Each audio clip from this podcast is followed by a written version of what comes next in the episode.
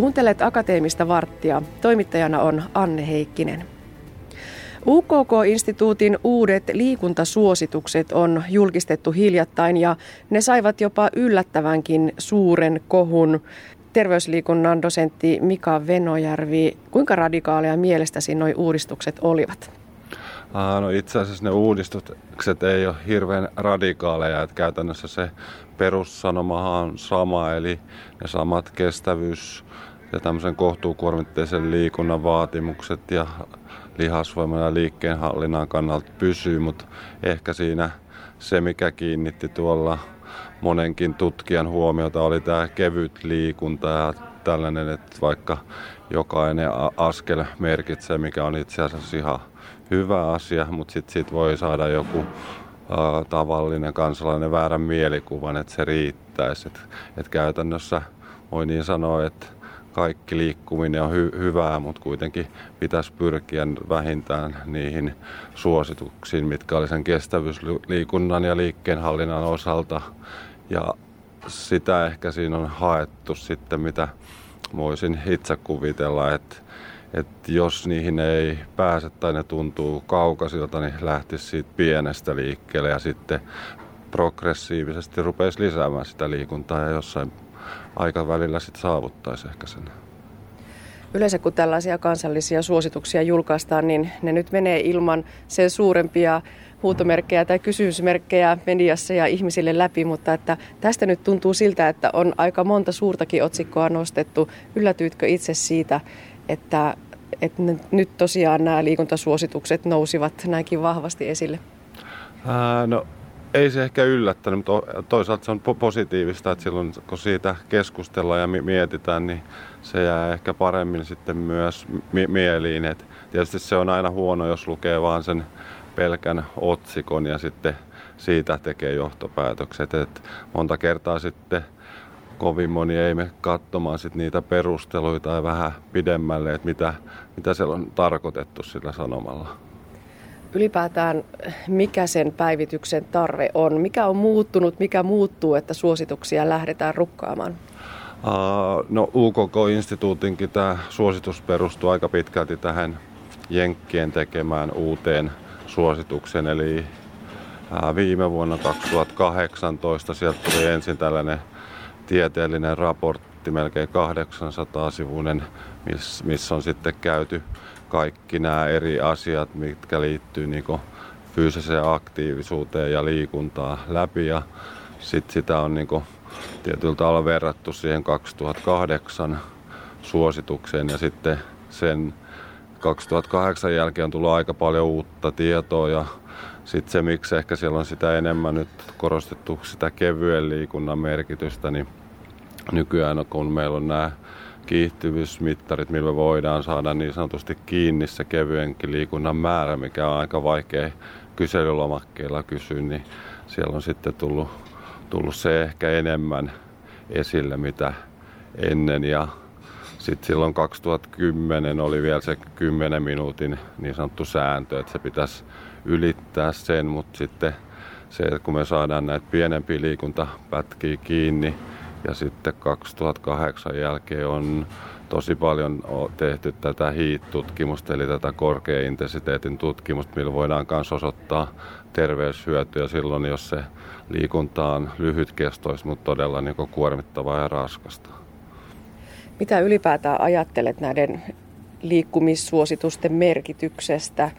Liikuntapiirakasta puhutaan. Äh, kuinka paljon se ohjaa meitä itse kutakin ihan tavallisia ihmisiä liikkumaan? Tarvitaanko me jotkut tällaiset äh, hyvin arkijärkeen käyvät suositukset vai, vai, vai tuota, mitä ajattelet näiden merkityksestä?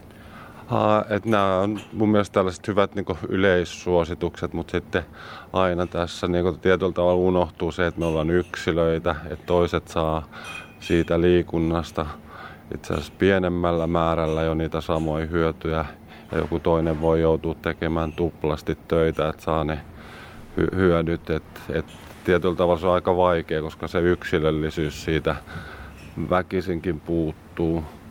Ja sitten se, mitä itse haluaisin kanssa nähdä, että huomioita se lähtötaso, eli missä kunnossa se on ihminen sillä hetkellä, kun se lähtee liikkumaan, koska se kanssa aika paljon määrittelee sitten, että minkä tyyppinen liikunta siellä sitten niin antaa niitä lisähyötyjä sitten, jos jo liikkuu kohtuullisen paljon. Kuinka selviä ne yhteydet ovat? Voimmeko me sanoa, että se kaksi ja puoli tuntia reipasta liikkumista viikoittain oikeasti antaa mitattavia selkeitä terveyshyötyjä?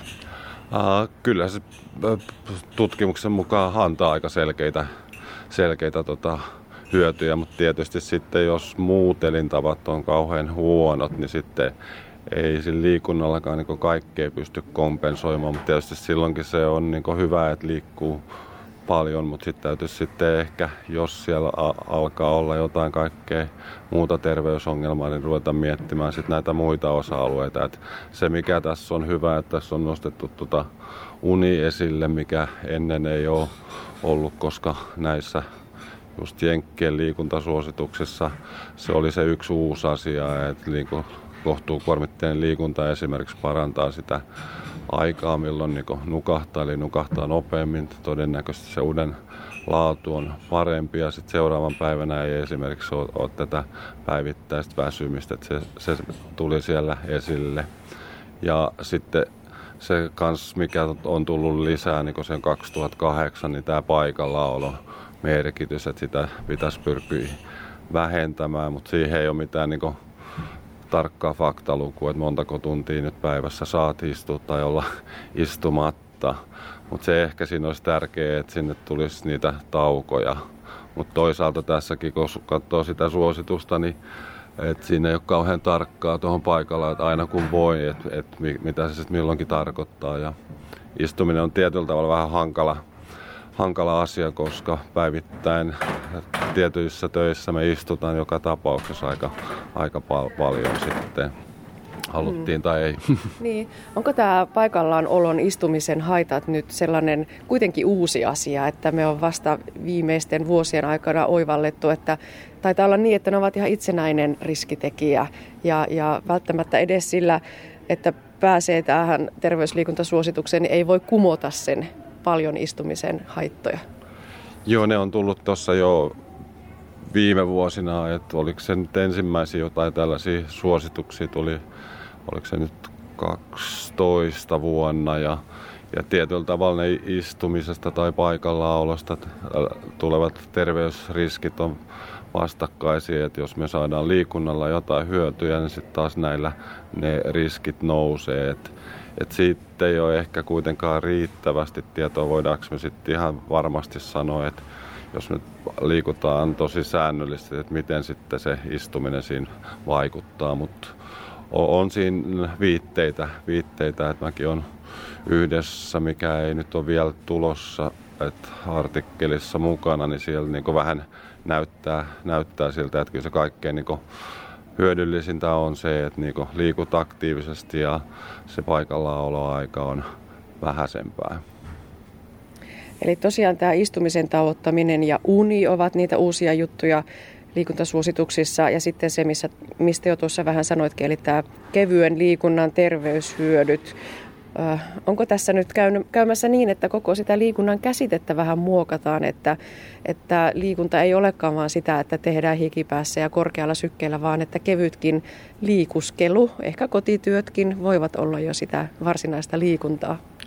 Joo, mun mielestä siitä näkökulmasta on itse asiassa ihan hyvä, että mennään nyt tähän, puhutaan vaikka fyysisestä aktiivisuudesta tai liikkumisesta, koska jos mietitään, niin meillä on kuitenkin vuorokaudessa 24 tuntia ja siellä voi aika paljon muutenkin niin fyysisesti olla aktiivinen kuin vaan ainoastaan vaikka se vapaa-ajan liikunta. Että se on ihan hyvä tota, nostaa sieltä esille, että, että esimerkiksi sellaisia siinä yhdysvaltalaisessa raportissa oli, että jos lisää tota, 2000 askelta päivää, niin siitä on jo jonkunnäköisiä niin sitten hyötyjä. Eli se on varmaan, niin jos miettii, vähän riippuu tuosta askelpituudesta, mutta se on helposti voi tarkoittaa tuommoista puolitoista kilometriä kävelyä ja sitten mitä siinä menee aikaa. Toisille menee varttia, toisille 20 minuuttia, toisille 30 minuuttia, niin siitä tulee itse asiassa sit sitä kertyistä liikuntaa aika paljon. Vaikka se olisikin vähän sitten sitä kevyempää, koska liikunnassa pitäisi aina muistaa, että siinä on se niin kuin tietyllä tavalla intensiteetti, eli mikä on se kuormittavuus, on yksi tekijä. Sitten on se aika, että onko se lyhyt vai pitkä. Ja sitten kuinka useasti sitä tekee, että, että se on sillä tavalla liikunta aika ha- hankala tai fyysinen aktiivisuus, koska siinä on aika monta muuttujaa, mikä vaikuttaa ja mistä voi saada e-, etuja. Silti pitäisi aina muistaa kuitenkin, että olisi se joka tapauksessa hyvä aina vähän hengästyäkin, että ettei, ettei se ole vaan pelkästään sitä haahuilua ja puuhailua. Mm. Niin liikuskelu pelkästään ei riitä. Onko meillä olemassa tutkimusnäyttöä tämän kevyen liikunnan kuoleman riskin tai sairastumisriskin yhteyksistä? Aa, kyllä siellä on jonkun verran, että muistaakseni se näyttö nyt oli, oliko se nyt sitten kohtuullisella tasolla, mutta ei ole kuitenkaan tällaista, että voisi sanoa, että meillä on vielä vahvaa näyttöä välttämättä. Ja sitten siellä on ehkä se, että jos katsotaan todennäköisesti ne julkaisut, mitkä on vaikka tehty tuossa vielä muutamia vuosia sitten, sitten siellä on ollut näitä kiihtyvyysmittareja mukana, niin niissä voi olla siinä analysointivaiheessa ollut se 10 minuutin sääntö periaatteessa, että sieltä onkin hävinnyt se liikunta, mitä nyt pitäisi ottaa mukaan, niin se voi muuttaa aika yllättävästi sitä fyysisen aktiivisuuden määrää sitten päivä- ja viikkotasolla, kun sinne tuleekin se lyhyet pätkät mukaan, kun ennen se on lyöty siihen 10 minuuttiin se, se raja, että sitä on katsottu niin sanotusti, että se on, on vaan jotain, mitä ei oteta mukaan. Joo. Maallikko miettii, että mistä se tulee se, että on ajateltu, että 10 minuuttia tai 10 minuutin pätkissä vähintään niitä liikuntakertoja pitäisi kertyä ja 10 000 askelta päivässä. Onko nämä sellaisia konsens- konsensuslukuja vai, vai onko niille jotakin pitävää faktaa? Uh, on se varmaan silloin mietitty, ehkä, ehkä siinä vaiheessa enemmän mietitty just niin sen liikunnan ja sanotaan harjoittelun tällaiselle, että, että siitä tulisi sitten jotain fysiologista vaikutusta. Ja sitten tämä 10 000 askeltahan on tullut aikanaan siitä, että, että Japanissa kun tuli nämä ensimmäiset askelmittarit, niin se tuli siitä se mietittiin. Ja Cooper-instituutissa on joskus 80-luvulla tehty jotain tutkimuksia, mutta se 10 000 askeltahan on elänyt jo sen, mitä se on sitten 50-60 vuotta ollut, niin itse asiassa ei se ole koskaan ollut varsinaisesti mikään suositus. Että jos luetaan noita suosituksia, niin kyllä niistä puhutaan, mutta ei se ole sinne niin nostettu. Että se askeleiden määräkin on vähän hankalaa. Että nykyään sitä on tietysti helppo seurata, kun jokaisella on varmaan melkein kännykässä joku sellainen sovellus, mihin voi laittaa, mutta siinä on sitten taas se riski, että miten hyvin se sovellus niin to, toimi, toimii sitten, että onko se sellainen, mikä aliarvioi sun liikkumisen määrän vai yliarvioi re, reippaasti. Tietysti silloin se on ihan hyvä, että, että jos se antaa jonkun luvun ja se on vaikka pieni ja siihen lisää sitten sen tietyn määrän, niin silloin se varmaan pitää paikkansa ja todennäköisesti siitä tulee sitten vielä vähän lisää ekstra.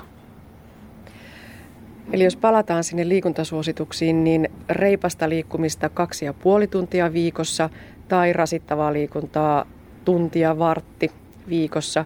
Mikä sitten on lihaskunnon merkitys?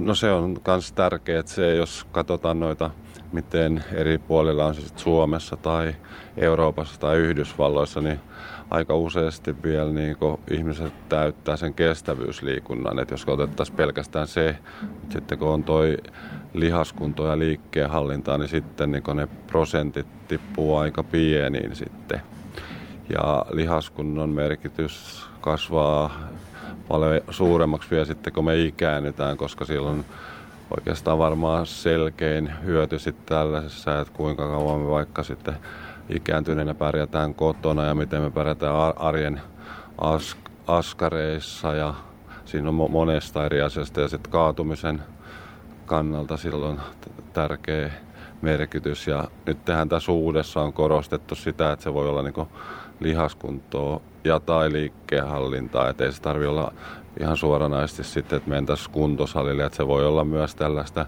arjessa tapahtuvia asioita, missä niin se lihaskunto paranee. Että se ei tarkoita sit sitä samaa asiaa, että jos me kuntosalilla haetaan sitten vaikka lisää voimaa, niin sieltä tulee vähän eri tavalla sitä, mutta kyllä sitä pystyy arjessakin monessa asiassa niin parantamaan ja varsinkin kun lähtötaso, jos se on on huono, niin sitä on niin kohtalaisen helppo parantaa. Ja se, mikä tässä niin kanssa on nostettu esille, että ikinä ei ole liian myöhäistä aloittaa. Että se kannattaa aina muistaa, että oli sitten 20-vuotias tai 50 tai 85-vuotias, niin aina saadaan niitä hyötyjä. Aina voi aloittaa. Että sitten täytyy vaan aloittaa sitten sillä tavalla, mikä sitten se niinku ikä, ikä sanelee ja onko se sairauksia. Et aika harvoin meillä on mitään estettä, ettei me voitaisiin liikkua ainakin tällaisesti kevyesti tai muuten, että se ei, ei ole useasti se niin syy olla liikkumatta.